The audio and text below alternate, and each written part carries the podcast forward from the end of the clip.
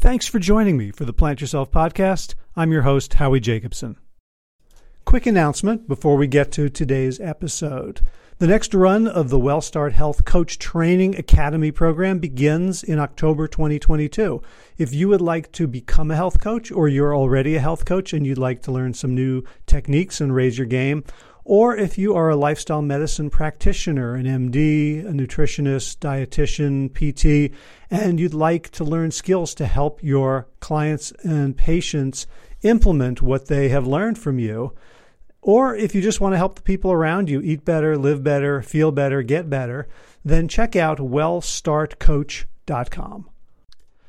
My friend Greg Williams returns to the podcast today. He is an expert on negotiation and body language. So if you can, get to plantyourself.com slash 526 so you can watch us and specifically watch what Greg sees when he critiques my own negotiating style.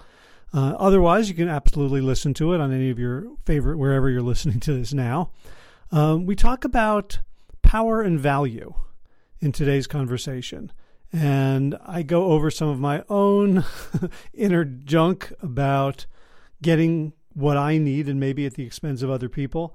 And we talk about how to deal with bullies, how to deal with people who try to take advantage of you, try to take advantage of their own perceived power differential. And very often, using that kind of bravado actually is masking a lack of power.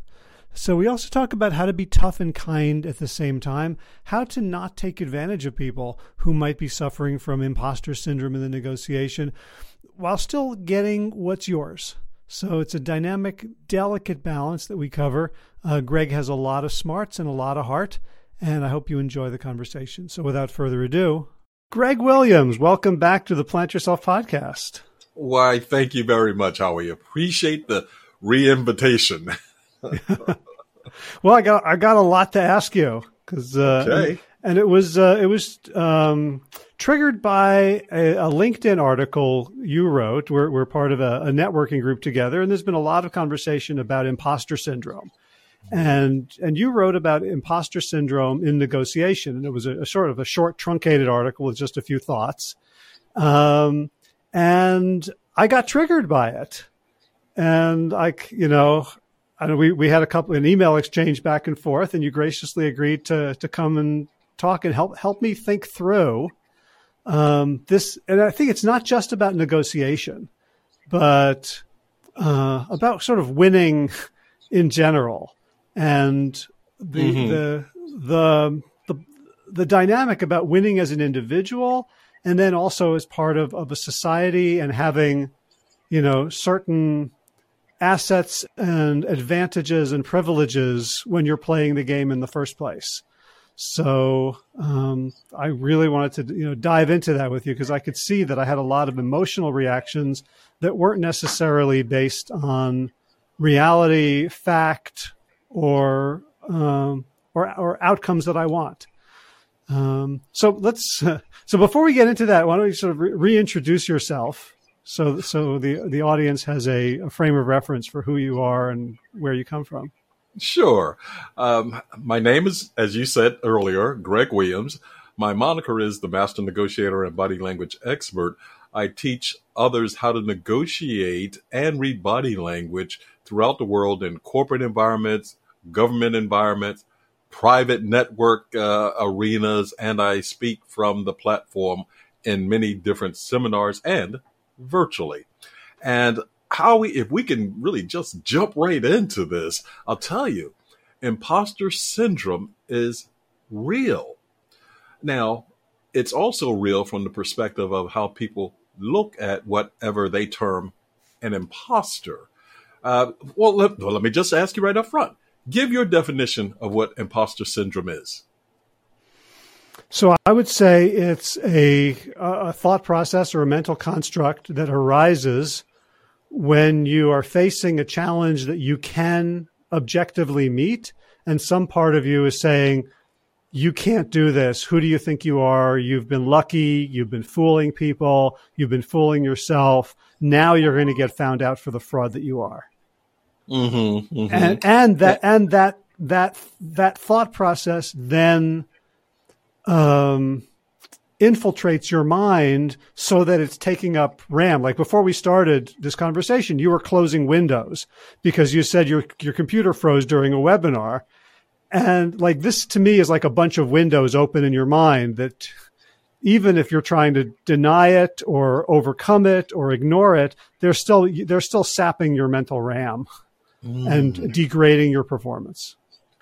Very good. I, I like the analogy between the computer windows being open and closing some of the resources needed in order to focus the resources upon this particular interaction that you and I ha- are having and that of how we need to close the windows of our mind from a negativity perspective at points in times in order to focus more upon whatever we are dealing with. Now, here's here's the reason I posed that question also. Depending upon the environment in which people have grown up, some people consider those that have imposter syndrome as people that are acting outside of whatever their normal environment happens to be. And mm. I hmm. wanted to set the groundwork such that people understand exactly from what perspective you and I are having our conversation about it. Imposter syndrome is, as I stated a moment ago, real.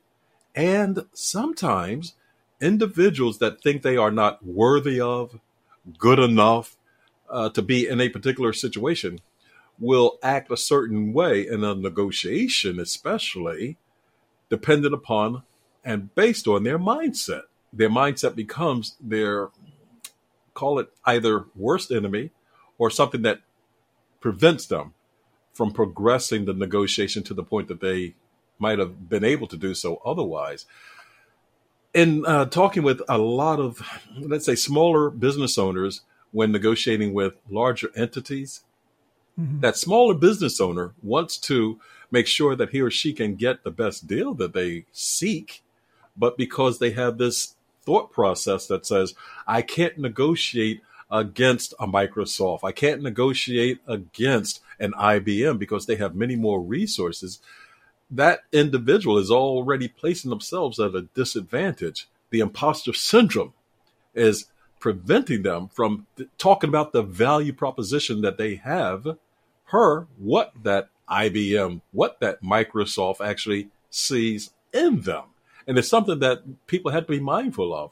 Uh, you and I also, in our exchange, had the, let's say, discussion about the fact that sometimes individuals will take advantage of other individuals simply because they know that person may possess thoughts uh, about not being aggressive enough, uh, be it whatever that happens to be per the situation they're experiencing, and how people can sit back, relax, and interact with one another as opposed to somebody trying to take advantage of them. So there's a whole realm that we can frame this under for sure, but I'll let you take the lead on that. Uh-huh. Well, yeah, there's a lot to unpack mm-hmm. in what you've just said. It seems to me like there, there might be a little bit of a difference between me thinking, oh, I'm a small business and I can't, I don't have the resources to go up against Microsoft versus I am not worthy to be in the room because of who I am. Right. Like the, the, it's, I think it'd be easier to talk someone into negotiating well when you say, like, why is Microsoft in the room with you? Like, what do they want? Right. As opposed to who let you in? And you talked about like being, you can, I, you know, imposter syndrome is situational, right? Like there's certain places where I'll yes. go where all of a sudden I'll see other people and I'll go, oh my God, they all have, you know, second homes and they're all you know they're all talking about summer in the hamptons or going to napa valley and and i don't have that. So there's you know like i i'm i'm not of this ilk. Uh, definitely so. So in that particular situation and i'm glad you brought it up does the second home matter that much per you having imposter syndrome thinking you're not good enough, that's something that I would suggest people question because we all have value. And the fact that we all have value means in certain environments, you just have to increase your perspective that others have of you per the value you bring into a situation. And okay, you won't be accepted by every group, every one, every time. But then again, you have to ask yourself, from my perspective, to what degree does it matter? To what degree should you alter your perspective to fit in as opposed to understanding what mindset you have that you can use to better promote your well-being. That that's my perspective. And and so thus the way one deals with imposter syndrome when thinking they're not good enough really comes down for me to changing the mindset that one has. Mm-hmm. So uh, I want to get into what the like what the tools are that you that you employ and teach people, but it, it seems like what you said just now about we, we all have value, um, brings to mind like what I what I'm thinking is when I'm at my best, I believe that all human beings have equal inherent value. That you may be smarter than me, or bit more athletic, or richer, or better looking, or more famous, or whatever. But those and, and there's a real those can be real like you can be better than me at X or have more Y than me, but that doesn't change the fundamental calculus that we are all equally valuable just because we're human beings. Right.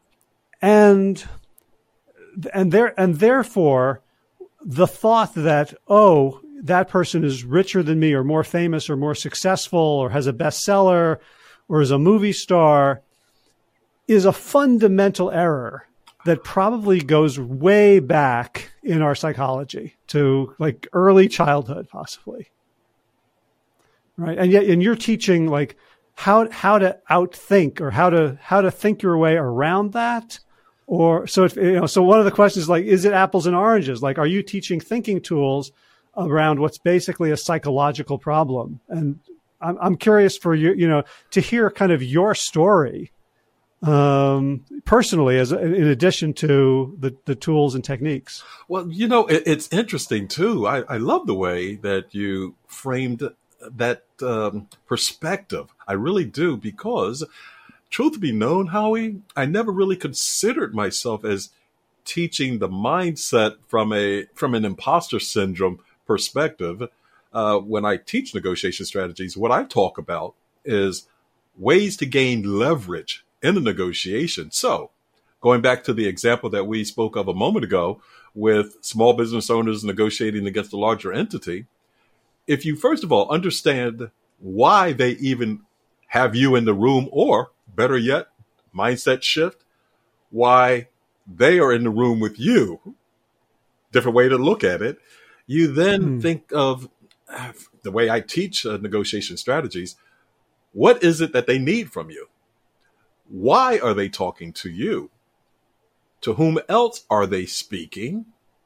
What are they going to do if they can't get what they need from you or another source quickly? And when you start combining all of those thought processes together, you can th- start to assess to what degree you have value in that particular situation. That's what I teach. Okay. Once you made that assessment, how do you embolden your perspective that they have of your value. And you do that by then going out and gaining leverage. So, hypothetically, and we've used IBM and Microsoft already. So, let's say, hypothetically, Microsoft and um, IBM happens to be negotiating for one particular aspect that you and a few other vendors can supply.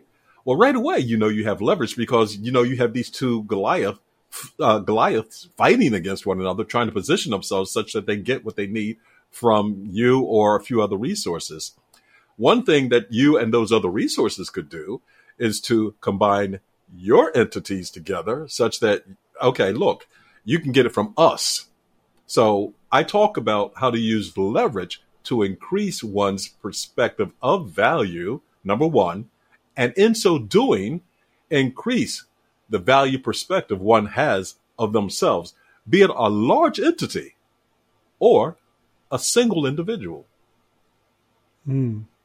So in in some of the negotiations I've been involved in, um, one of the things that I can feel very strongly as like, like a, a gut, a body feeling, is a fear of the deal falling apart. And so in my mind, anything I do, a counter offer or a rejection or a hesitation or an objection to a point they're making, all feels like life or death risky. Because mm. in that in that moment, the deal in front of me somehow takes on the like the proxy of my entire life, even though it's not. Even though it's a negotiation for a car, or uh, a, you know uh, how much I'm going to get paid for a project. It's like there's part of me that I can feel that like that all of your words make sense and they're terrifying. well, you know how, what? How do you how do you help people think about that? Well, I was going to say once again, and, and you hit upon the exact key factor that one always had to be mindful of before entering into a negotiation, and, and it is your mindset. What type of mindset will you take into that negotiation? And the reason I said the type of mindset you will take into that negotiation is because we all have different perspectives about different environments in which we participate. So the question I would then suggest you consider first of all is number one, reality says if you don't get that car, life will continue for you. It is not the end all. And recognize and embrace that as a realism. It, it, the world is not going to crumble for you simply because you don't get that car. You can go to other sources to obtain a vehicle. Calm yourself with that thought process is what I would suggest. Number one. Number two, before you enter into the environment, I suggest that people have mock negotiations. They have people on the opposite side and they interact with those individuals as though they were in the real negotiation in which they will participate later.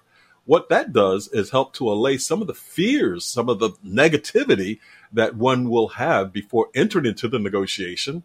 And they also get a chance to develop strategies that they can use. What if type of uh, scenarios if they encounter such. And the other aspect is you should always plan how that particular negotiation will occur, understand what you will do at certain mile markers. So, for example, if you and the you know what the maximum price that you're going to set for the car, uh, as far as what you are willing to pay for it. Now, this may sound contrary, but you should also know what it is that you are not willing to go below a price point. And people go, wait a minute. Um, you're telling me if I'm willing to spend $30,000 for the car and instead the dealer offers me $20,000, uh, I should consider not accepting that deal? Well, I am saying that. And I'm saying that because you may have heard the cliche sometimes um, what, what's the cliche about too good to be true? Some things are too good to be true, or something of that nature. Mm. There may be certain catches in that twenty thousand dollar price point, which you should just consider. Okay, so you've set your price points. You should also then make or create what I call mile markers to assess where you are in the negotiation process.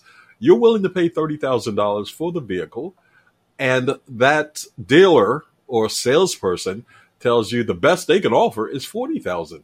And if you can't come up with 40,000, they can't uh, come down.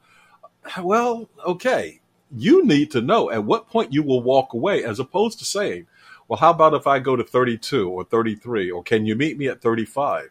Because again, if you have your hmm. plan in place, all you're doing then is executing your plan once you're actually in the negotiation process. And that will ease your mind to a great degree. Okay. So I totally get that I have that I'm budgeting 30,000 for this vehicle and I'm not going to go a penny over and I could stick to that. Here's here's where where my psychology wants to trip me up is I might be able to get it for under 30. But I have to withhold information, right? Like I now have to play a game and that's already making me feel uncomfortable because I just want to be totally open and transparent and have everybody sing kumbaya and hold hands. And I know that's not the way the world works, but if I'm, you know, if I say, well, 30 is my maximum, I'd love to get it for 24. Then, then I've got a gray area where I, you could teach me the methodology. You know, there's like a 65, 85, 95, 100 thing. I forget who created that, but there's various ways of doing it. But underlying it all is this, this feeling that may be triggered or uh, go along with imposter syndrome. Like maybe I don't, I don't deserve to have my own secrets here. Mm. Well, Howie, there are several things you can do uh, to offset that thought process too. First of all, you have to question why you feel that way. And I'm saying anyone, why they feel a certain way uh, before entering into a negotiation. Seriously, because I tell people my motto is you're always negotiating, which means you're always negotiating with yourself also, all the time. Hmm. So if you truly feel that way, one thing you might consider doing, or someone in such a situation might consider doing, is having someone negotiate on their behalf, which is why clients have me negotiate on their behalf worldwide. They want another entity to either play good guy or bad guy to ferret out some of the um, strategies that the opposing uh, side might actually attempt to implement. The other aspect of that, Howie, if you know that, you want to uh, pay thirty thousand for the vehicle, and that's the maximum uh, price that you're willing to submit, you may tell the dealer. And in negotiations, I tell people all things are fair negotiation, love, and war. And a lot of negotiators take that aspect. Uh, you may start off at twenty four thousand 25,000.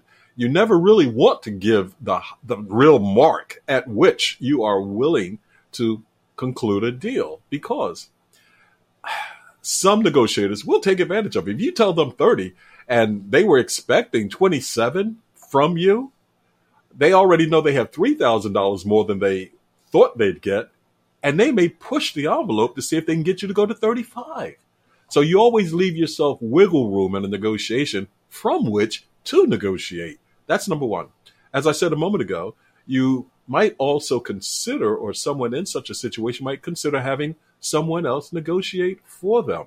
I've been in many negotiations where the person that was either, I mean, either the team leader or the main negotiator had a proxy initially negotiating in that person's stead while that person was even in the environment the person was in the hmm. environment, but had this other person sitting there as the proxy. Why? So that that leader could actually get the information and insight about what that opposing side would try and do as far as the strategies they'd implement. Once you see that, you, have heard this. Uh, once you see that, you then know how to uh, make counter offers. You've heard many a times how a salesperson will say, well, let me go talk to my manager. you know, it's a ploy yeah. that they're using. Uh, nine times out of 10, they don't really go talk to anyone. What they want you to do is to sit there and think and wonder and, and, and give the impression that they're really trying to pull uh, things towards your favor. In reality, as I said, they go back, they sit, they yada, yada, yada, uh, and then they come back and they say, well, I have good news my manager, my boss, my whatever said, um, I can't do, I can't do 30,000, but I can, um, I can come close. Now, if they don't give you a number, you don't want to say, well, can you do 32? That's something you just don't want to do because you've given them something that mm-hmm. they did not, did not even ask for. Instead, you might want to say, well, how, how much better can you do? And they may come up and say, well, I can do 35. And you then can say, well, that's not good enough. Still not given a number. And notice the body language synchronization. That's not good enough. So body language plays a role in how we negotiate and to what degree we actually gather more insight about what it is that we are projecting and what it is that we are being perceived as projecting. Well, that's why I love talking to you about this because I've I've studied negotiation as a theory. And but if I'm saying, you know, but the body doesn't lie, right? So if I am still, if I haven't fixed my mindset like for me, negotiation is a really good barometer of like my my insides because every, everything comes out there. So if I'm, you know, and for people who are just listening to this, you should go on YouTube and, and watch the the video because Greg is is very consciously and intentionally moving his his mouth and his face and his, using his eyes and shoulders in certain ways. Um, that that we, you know, I can't fake it by having all the techniques down because you know my body is going to betray my insecurities that that can get taken advantage of. Well, uh, so Howie, do you really want? Well, you let's use um, another individual's characteristics, okay, as opposed to saying you. But let's say someone had the characteristics that you mentioned a moment ago, and what would you suggest to that person they do in order to offset uh, the feeling of my insecurity is going to allow my my emotions to come through. What what would you suggest to them? Yeah. Well, so I love the idea of a practice negotiation where you get to witness yourself and you get to see. So, what are the things that they're saying that are beginning to trigger me? And every, from my perspective, everything starts mm-hmm. with the mm-hmm. body. So, if I'm paying attention in a low stakes situation, where you know it's it's it's pretend or it's a I'm negotiating you know a discount on a lamp for thirty you know forty dollar discount instead of a fifty thousand dollar discount on a home or something, then I get to see where where you know where does my body begin to want to take me? Where do I feel shame, which is I, I just want to get rid of? Where do I feel anger? And to be able to you know tune the in, play the instrument of my own body rather than getting played by it. Ooh, I love that. Gosh, I got to write that quote down. I love it. play the instrument. Instru- say that again. Play the instrument of my body as opposed to being played by it. I love that. I yeah, love it for sure. well, that's that's what it feels ah. like, right? When I'm when I'm in the when I'm not paying attention, when I'm in the grip. Like I can think back to times where I've lost my temper in ways that were deeply embarrassing. And it was always, it was never like me deciding, okay, this is, this is, I think the good, this is the right thing to say right here. right. It was always like the body went into a, an extreme fight or flight. And it was like I, my brain mm-hmm. had no mm-hmm. choice. Mm-hmm. And because I wasn't willing to slow down, take a breath, excuse myself, I became, you know, the plaything of this, of this um, fear-based mm-hmm. reaction. You, you, know, you hit upon the word trigger several times, and it's something worth highlighting because everyone becomes triggered by some thoughts they've had about some occurrence that's happening to them right now, and or based on something that has happened in the past, they become triggered to commit or omit uh, certain types of action.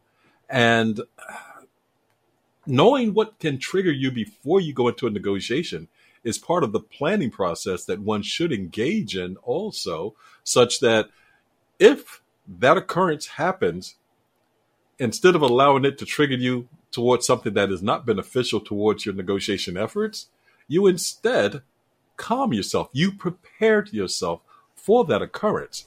And a lot of times when we're triggered, it's because our brain does not go into the thought process of making a safe, sound evaluation of how we want to respond to a certain thing. And that's why we just act. And then we think later, and it's like, oh gosh, I don't believe I did that type of thing.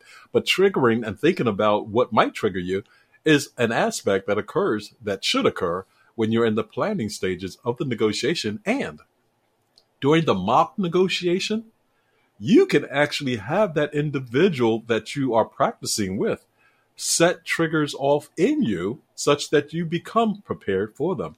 That will also allow you to become a lot calmer during the negotiation because it's you expect it to happen, to occur. And if it doesn't happen, okay, so what? It didn't happen, but it didn't affect the negotiation negatively for you either. Mm. Well, the way the way you're talking about it almost feels like negotiation is like a path towards like enlightenment. Like I could sit and meditate like all day long and just, you know, become one with the universe. But as soon as someone steps on my toe, I'm like, you asshole. right. Whereas like this is taking like, you know, taking myself into the real mm-hmm. world and saying like, am, you know, because all triggers are basically fear yes, triggers. Yes. Like some, something feels like a threat. And you're saying like, the more the more you can be out in the world and not see because these aren't real threats. This isn't someone holding a gun to your head. This isn't someone, you know, trying to drown you underwater. These are psychological constructs that you're putting on a situation. And so to to to me enlightenment might be seeing things as they really are and and therefore going through like ex, extirpating your fears and false assumptions through this process. Oh, well, I'll tell you what, you just gave me another quote. Negotiation is a path to enlightenment. And I, I love that too, for sure, because you may have heard the cliche that fear is the false expectation appearing real. And a lot of times mm. we do have this perspective of why we are fearful of something, and it's based on what we've experienced in the past. Well, in reality, our mind does not know the difference between reality and that which is not reality. When we are asleep and we have dreams, what we dream feels as though it is our reality in the moment. And then we wake up and find out, oh, no, no, no, no, no, that was just a dream. Well, what would happen if we, before entering into a negotiation, we put ourselves into a frame of mind that stated, whatever would serve us, what was beneficial to our negotiation efforts. If we put ourselves in that state of mind before entering into the negotiation, that becomes real. That becomes our reality. And I suggest then to that, mm. if by chance one does not feel as though one is less than, one is going to experience these these gut feelings uh, based on a particular action that might occur in the negotiation, one is prepared for it. excuse me, one is prepared for it, and then one can actually adjust better in the negotiation because one has allayed those potential fears and allowed them not to rise up to the point of creating inaction or the wrong action in them. Hmm. So I'm as I hear that, I'm thinking back to one of my worst ever negotiations, which was I want to say 15, 16 years ago, something like that, probably a little bit more than that. And it was someone, I'd attended a conference and someone gave a talk about, you know, it was a business building conference and he had a, he had a system for sale for 5,000 bucks. He'd get his binders and he was going to teach you how to do the thing. And I got, you know, I got excited in the heat of the moment and I went and I bought it and I paid, put down a $1,500 deposit. A couple weeks later, I get the binders. And I'm like, you know what? This is not really for me. And so I called him up and said, I, this isn't for me. I think I'd like to send them back and get a refund. And he said, well, you know, I think you're the kind of guy who honors his commitments, aren't you? And I'm like, yes, I am. And it ended up like he somehow, I, I, felt so slimed afterwards. But in the moment, like the only thing that mattered to me was getting his approval. Mm. And I feel like he took advantage. He was a very soft-spoken, sweet-seeming guy, but I was in the I was in the tank with a shark, and he was, you know, and he, the shark was wearing a Mother Teresa mask, so I did not realize it. But he played on. He was very good at, at, at sensing my weakness, and you know, you've written negotiating with the bully, and that's not typically how we think of bullies acting, but I looking back now, I felt I feel totally mm. bullied by this person preying on my need for him to think I was a good person. Yeah, well, first of all, there are several factors that were at play there. If you felt strongly enough about having those binders returned, you may have considered ignoring his statements altogether. You and no, no, no, not you we only allow things to happen to us that we wish to happen to us. Okay. And I say that simply to say we are in control of our own environment. Worst case scenario, you could have said to him, or one might have said to him, you know, I appreciate your perspective. Can you please tell me where I'm sending these binders or how I'm to return these binders? He, I don't know him. I don't know uh, to what degree he may have been trying to use negotiation employees. But you mentioned the fact that the soft spokenness that he projected, that's a way to disarm people also. Well, and you said he started off with yeah. the question, uh, something like, you are a person that uh, abides by your agreements, right? Uh, he was setting you up right at that point. It's like, well, of course I am, you know, yeah. type of thing. Um, and you, you might have, from a negotiation perspective, said, well, yes, that's true. And then went right back to your p- position. Uh, and can you tell me where I can send these binders uh, to get a refund, or can you tell me the process to get a refund? Uh-huh. So just don't yeah, exactly. go, don't oh, take the bait. Exactly, because I was getting ready to go with the shark analogy that you mentioned mentioned a moment ago. Don't even become shark bait at all. Don't become shark bait. Uh-huh. Again, before you enter into a negotiation, you know what the outcome is that you're seeking. You assess what might occur that may disrupt the flow of the negotiation that may prevent you from reaching your end goal and how you're going to come about obtaining that goal if those disruptions do occur. So, with him saying, again, uh, well, you're the type of person that abides by your agreement, in theory, some people may have said, well, can you tell me how I can uh, uh, return these, these products? Not even addressing the statement that he made, just jump right over it you know? Yeah. Uh, but it takes a certain type of negotiation um, demeanor to actually project what is needed to reach the goal. Right. And then for me, it would have, like, at that point in my life, I was not nearly as self aware as I am now about, you know, a coping mechanism that I have is to be the help, is to be the one approved of. Mm. Right for that like like for me to feel safe has typically traditionally required everyone to like me right so to understanding that i can then see oh this mm-hmm. is what's happening i'm getting this feeling in my body that means i'm in danger of not being liked now mm-hmm. i get to mm-hmm. choose what mm-hmm. to do with that well howie right so i might you know i might say back absolutely and you're the sort of person who who only wants to do a fair deal where you're getting paid for the value. That provide, that is right? one perspective from which you could actually uh, offer right. a rebuttal. How about this? You learn from that lesson, as you just stated a moment ago. If you, if one had the type of background that you spoke of, and they put themselves into different negotiation scenarios from which they could continuously build this new persona that they wanted to project over an extended period of time, they would become different in different negotiations. And that's another reason why I tell people my motto is you're always negotiating. And as I said earlier, even with yourself, you have to have that proper mindset that says, I will go after my goal. Now, do I compromise? Of course, I will compromise. To what degree then becomes the question.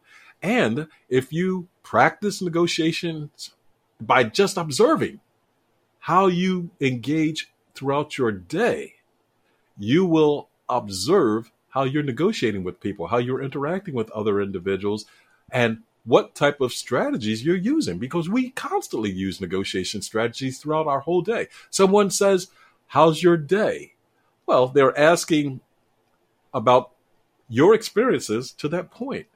You choose to say, Good, bad, well, let me tell you what happened to me, et cetera, et cetera, et cetera, which then shapes ever so slightly their perspective of you. And and uh, okay, so somebody says, "How's your day?" Yeah, are they interested? Are they not interested? What body language gestures goes along with that? We take all of that in, and it then impacts how we interact with individuals after that occurrence. So we have to be mindful of how we are actually going through our day, even from a negotiation uh, perspective, and the fact that you're always negotiating. What you do today in this moment impacts the next particular moment, the next day, the day after that, et cetera, et cetera, et cetera, because we're constantly building upon a foundation that we create from whatever point we want to recognize such occurring. Hmm.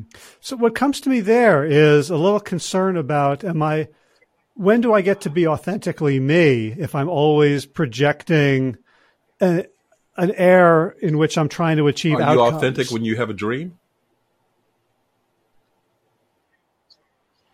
I Is the dream real?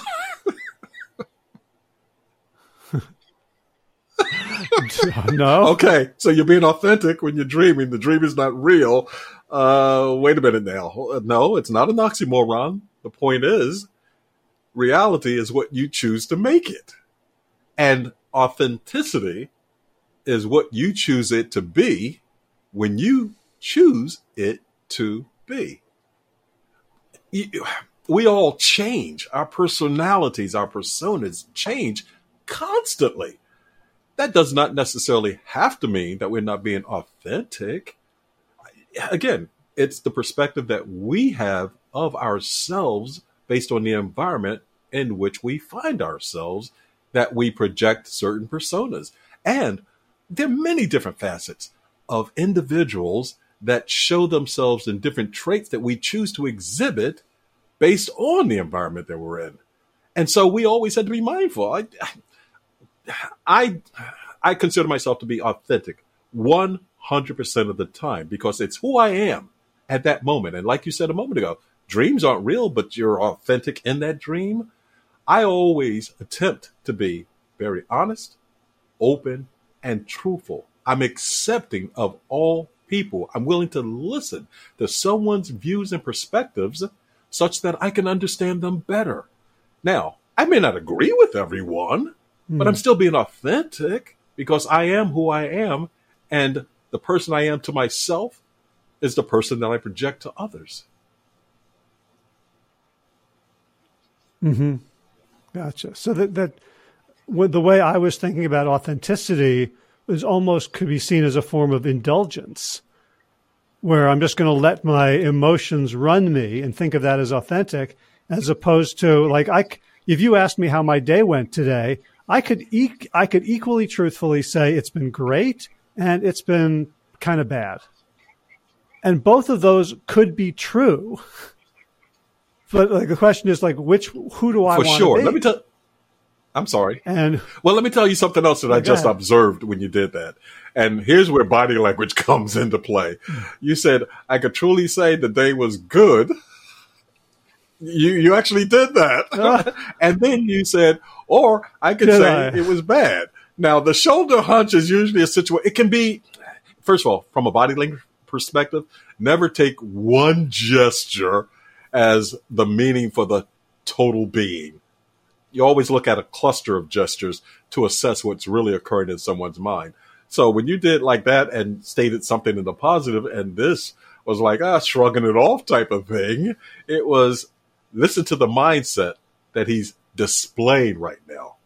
Listen to the mindset that he's displaying, hmm. meaning I'm watching what you're saying, and there was a, a momentary conflict with the actions of the body and the words. Nevertheless, you were still showing clarity about the mindset that you had at that particular moment. Right then, you were showing the clarity that you had, which was authentic. And, and that's what I'm suggesting that we realize we are who we are at that moment. You and I are both members of 100 Coaches, and Marshall Goldsmith, who founded 100 Coaches, talks about living in the moment. And correct me if I misquote this or misstate this, but he also says uh, in Buddhism, every moment is a new beginning or something of that nature. Did I get that right? yeah, I think we could we we, we ah, there you go. with every there, breath. you go. Exactly. like so, were we authentic a moment ago? Are we authentic now? Oh, another moment has passed. Are we now authentic? I would suggest we are simply because we are who we are at that particular moment. That is us. Who we wish to be is something that we can shape ourselves into becoming at the same time respect who we are in that moment because that is our true selves that we are displaying. If to nobody else, we're doing it to ourselves, for ourselves, for our well being. That's my perspective. hmm. Gotcha. So, so, so worrying about authenticity is a little bit of a red herring. I would suggest yes. And, and I'm glad you mentioned red herrings because a lot of times we create these red herrings to make ourselves feel better or to serve as a trigger towards something that we want to move towards or away from.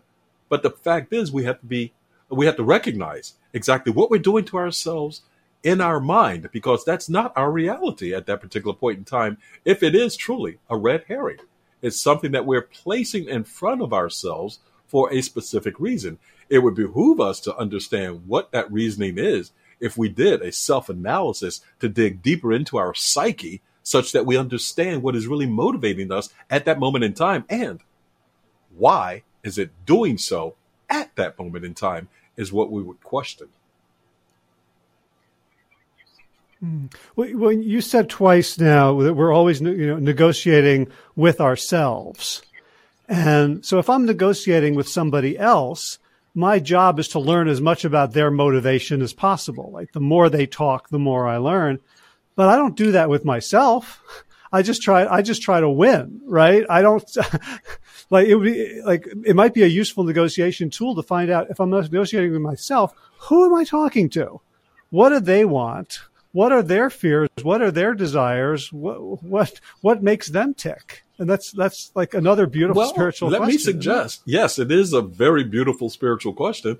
Let me suggest that we do this self evaluation at our subconscious level. We're not sometimes aware of it, but we are.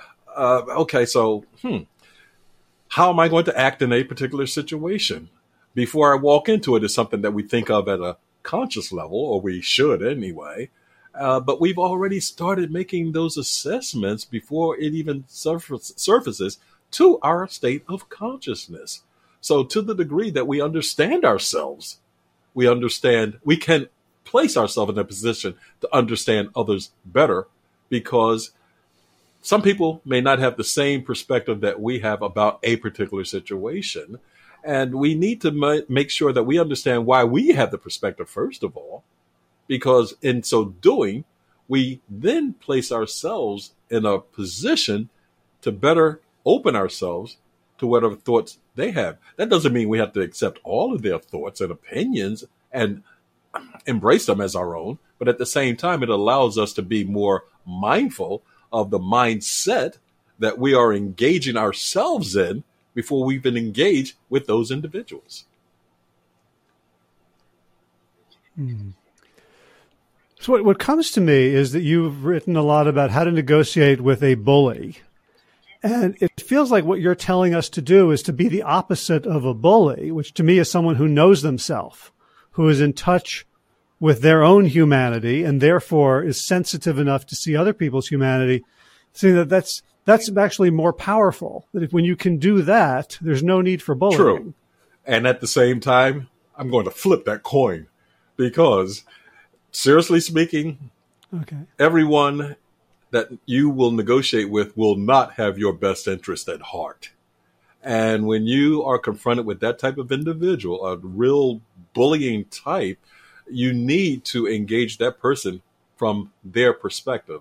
They're looking at you as a lamb, and if you allow them, they'll take you to slaughter. You do not wish that to occur, so you would actually combat them. And that's why negotiations can become messy at times.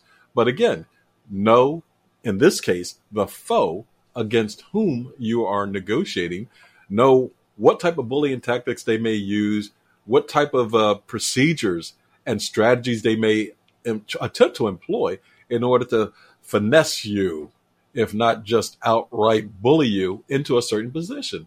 And then you adopt a stance such that you can let them know I'm not one to be bullied, even though you have a kind heart, even though you have a gentle persona. If you mm. know you have that gentle persona and you're going to be going up against a bully, harden your core you don't want to show that bully weakness because that bully uh, will take weakness as a sign from which to attack you even more ferociously. And you don't want that to happen at all. So you adopt the persona based on the negotiation that you're entering into. I always take the perspective of win win. I want to make sure the person with whom I'm negotiating feels as though he or she got the best deal that they could have gotten as a result of the interactions that we had. I do not attempt to browbeat someone into submission in order to gain more from the negotiation than I would otherwise be willing to give. But if you're negotiating with a true bully, you know, it's like I take the gloves off.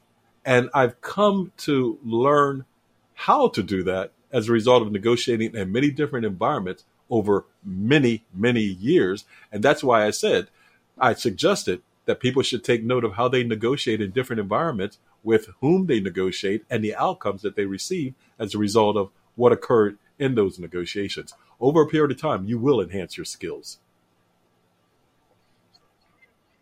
Mm.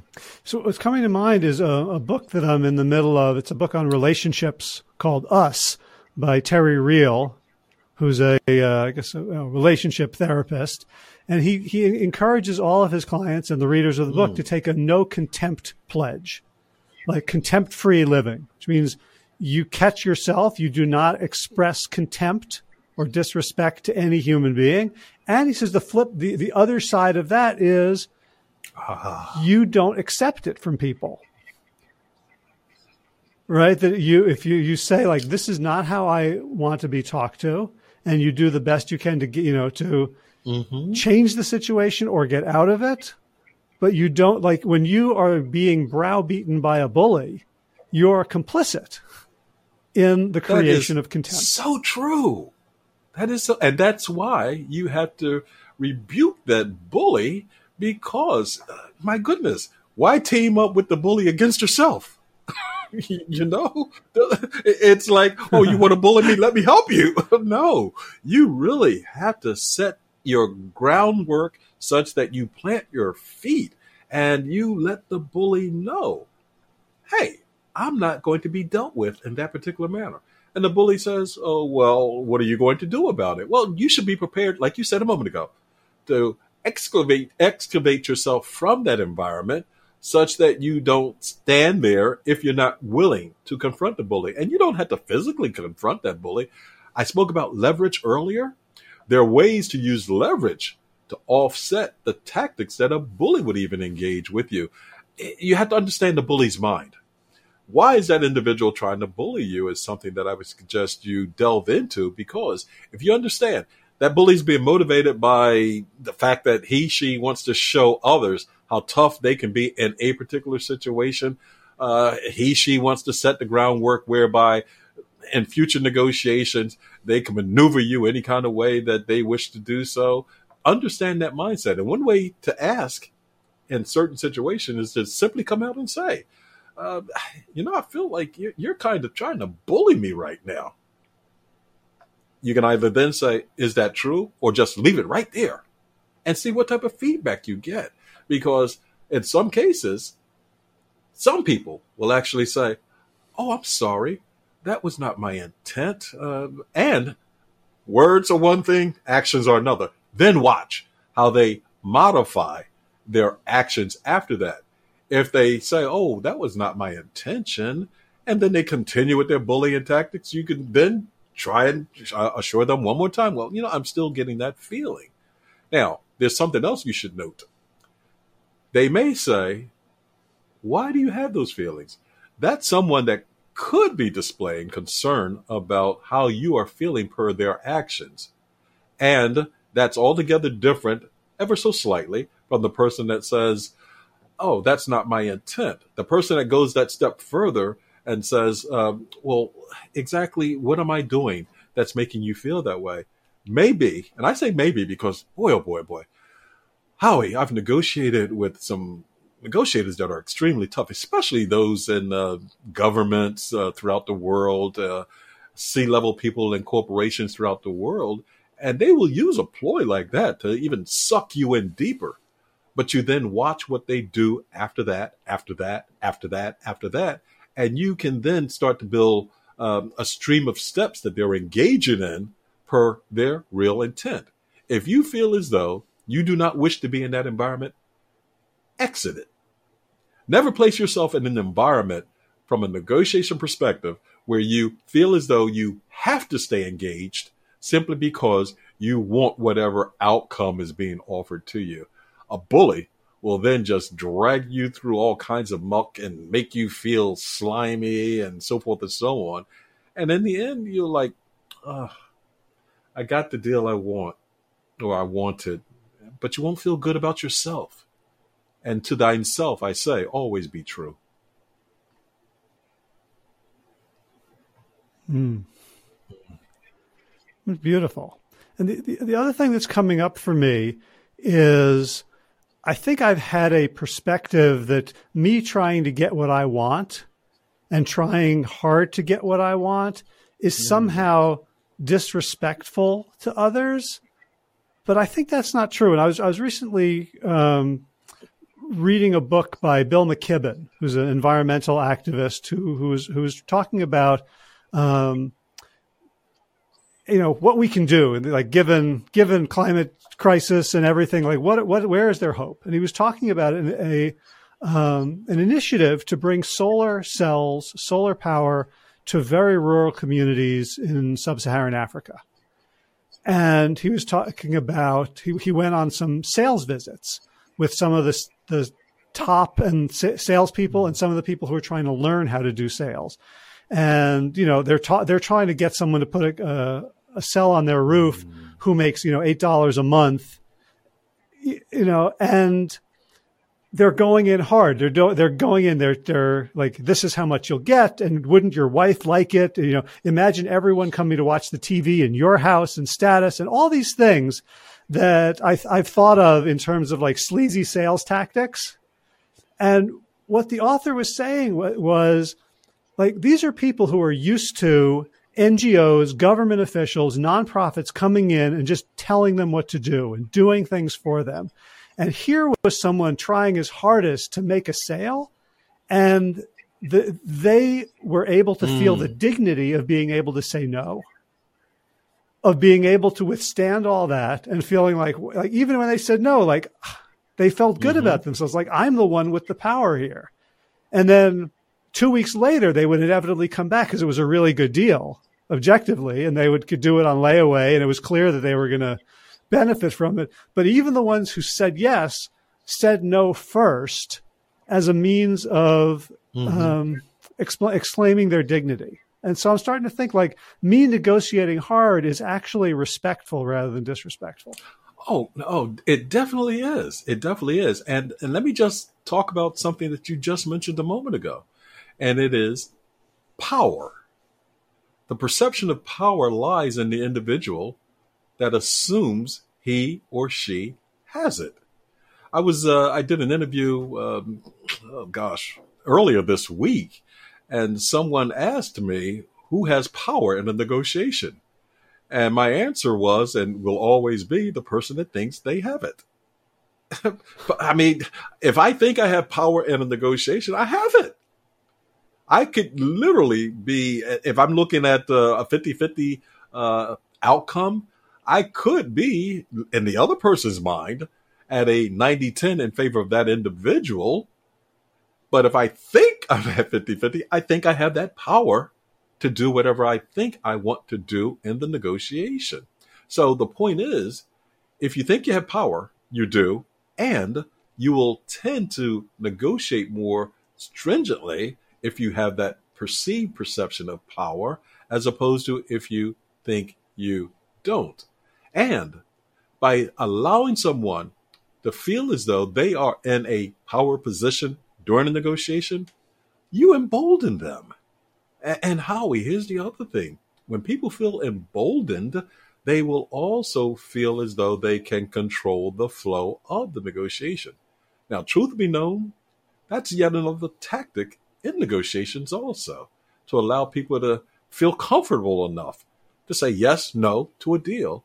And they feel empowered. And with that power, they may embrace more of what it is that you are offering simply because you're not browbeating them with, oh, well, you know, well, hey, if you have to do this, you can do that, you can do this, that, that, that, that, that, but you have to. You give them the power and you gain power in return. Mm, that's that's quite beautiful. What, what's what's coming up for me right now is um, I'm watching an HBO series called Irma Vep, which is about a uh, an A-list American actor, a woman who plays like plays the super, Marvel superheroes, is in Paris making this um, sort of you know small indie film, and there's a scene where her her assistant, um, her ex assistant, who used to be her lover, uh, they meet. And so, you know, one of them is this, you know, infinitely wealthy, powerful Hollywood superstar. And the other is her assistant. And yet the assistant in this interaction has all the power. Mm. She's like, you know, you sit down, turn this way. Right. Like, you know, it's, it's kind of, you know, it gets a little bit sort of creepy and submissive, but cl- like clearly it drives the point. Like objectively, if you looked at these two and, and said, who has the power? the employer who is honored by the world and extremely wealthy has the power, but in the actuality of the negotiation of their relationship, she's the submissive one. That happens a lot of times also. And uh, sometimes it occurs and people are not even uh, aware that they are in such a dynamic environment whereby, again, it goes back to the mindset that I said if you think you have power, you have power. If you don't, you don't. And sometimes you can be submissive to power in order to gain more power. Uh, so there are all kinds of aspects that one should be aware of that occurs in a negotiation such that one can negotiate more effectively and reach greater outcomes for all parties concerned. Hmm. I think we'll, well, let's end there. We're almost at, at, at an hour. So, oh, wow. uh, I've, oh, taken wow. up as much of your time as as as I said I would, but uh, thank you. This has been this has been so delightful. Every every conversation I have with you, I just I feel like I'm like I'm doing like inner laundry. I'm like pulling out dirty garments, washing them, hanging up to dry, looking at them, and and just understanding myself and the world better. So I, I so appreciate you and what you do. And, and, you know what, Howie? Let me tell you something. I appreciate you from several perspectives, and I've said this to you before. You have a kind, generous, giving heart, and it does come across as being very authentic and I spoke about how people change from one moment to the other based on the situation that they're in. Now, I'm able to observe body language too, to also assess to what degree somebody is being honest, authentic, yada, yada, yada. You just come across that way, period and point blank, which is why I said anytime I can help you, I would always be willing to do so. And here's the other aspect that I have not told you before. Howie, I was you at one particular point in my life. I, I truly was. And the thing is, I mean, I grew up. Are we still recording? We are still recording. Can we? I'm happy to keep going because this this is getting oh, juicy. okay. Do you do you want to stop? Do you want to stop recording? Well, um, I tell you what. If this comes across as too open, maybe you can edit it out. But I grew up in a that I, I I don't. There's no such thing for oh, okay, me. So you okay. you you just if you want me to turn off the recording, I can. If you want if you want to. Okay. Well, let's let's end it, let's end it, let's end the recording here and then I'll. All right, boy, people are going to be wondering. Oh, okay, okay, never mind. Let, let, it go, let it go. I'll just say this then, and yeah. then we'll stop. I grew up in a very um, impoverished environment, and I grew up in one where bullies were extremely prominent in all the environments I grew up in.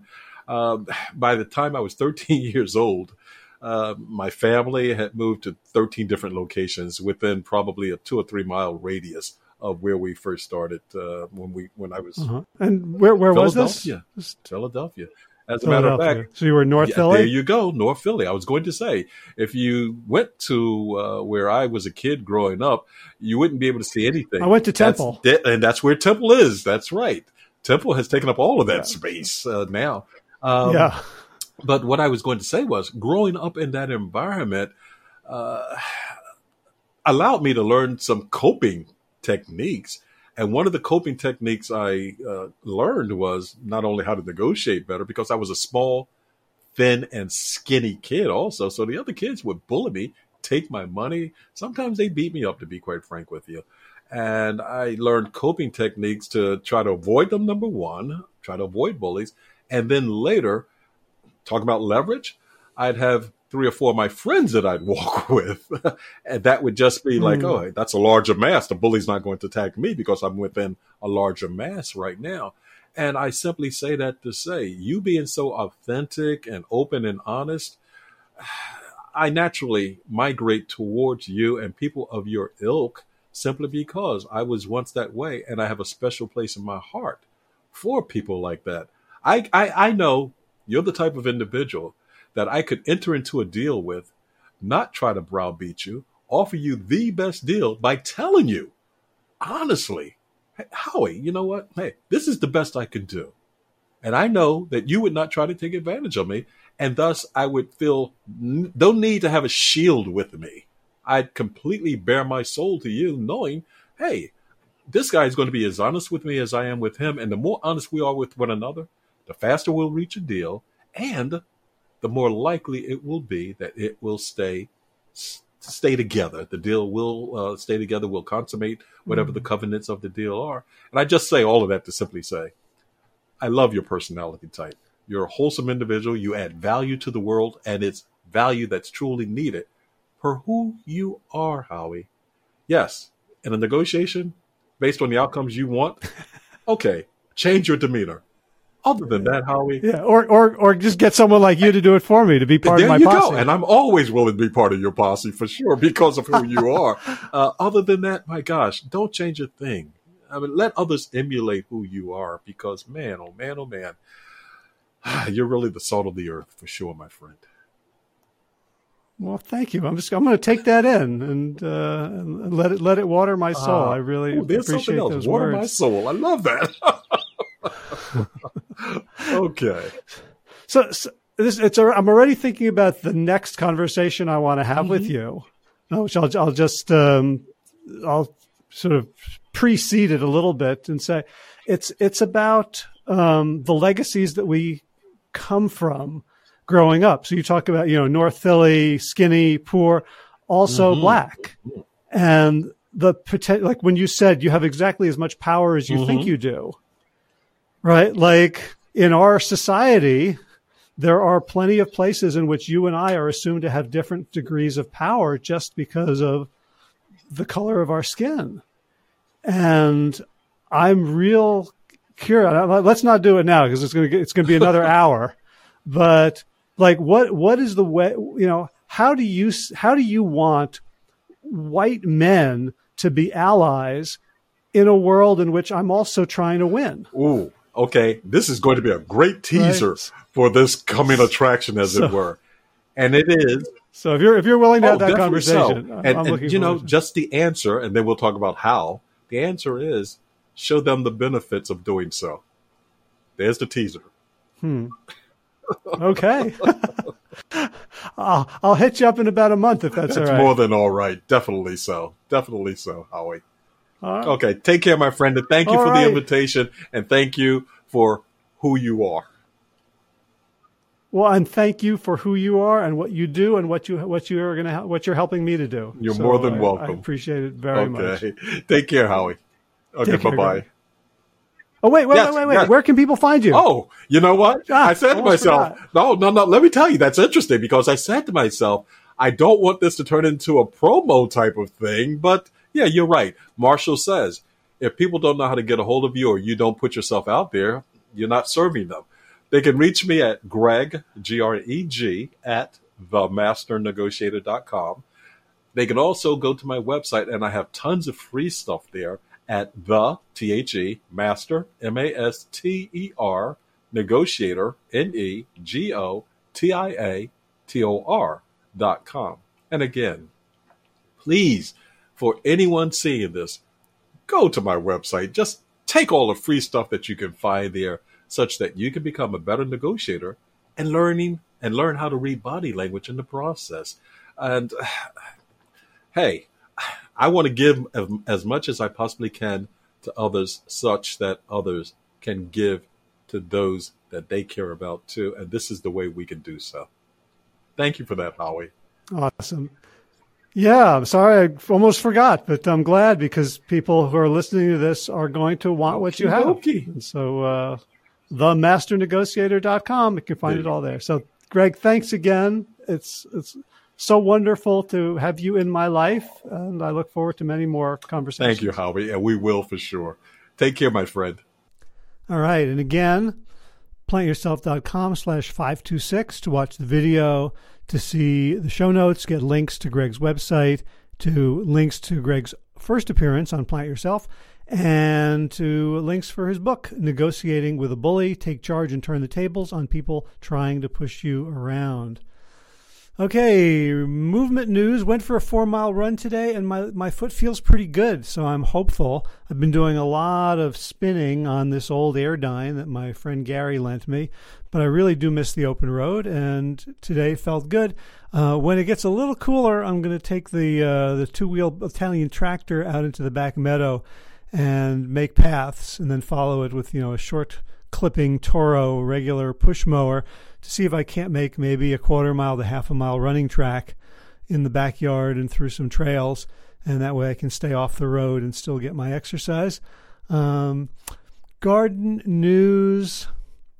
Neighbor's garden, which I'm looking at right now off to the right, he said, Jim said I could come and pick uh, the last of the green beans and some cowpeas and I just saw a drop of rain. I think we may have some thunderstorms, so that hopefully that'll cool things off, and I can go out there in maybe an hour after uh, to reward myself after uploading this to all the podcast places. And uh, Mia's got a fantastic recipe from this old South African cookbook for um, green bean fritters, and we've modified them to make them much healthier.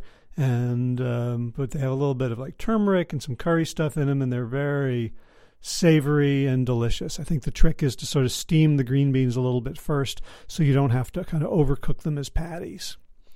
Uh, other garden news, what are we getting now? The long beans, the giant Thai long beans that are like, you know, two to three feet long, are coming in. And I think that we've about reached the point where that we can bring them in and they're going to dry as, um, you know, dried legumes.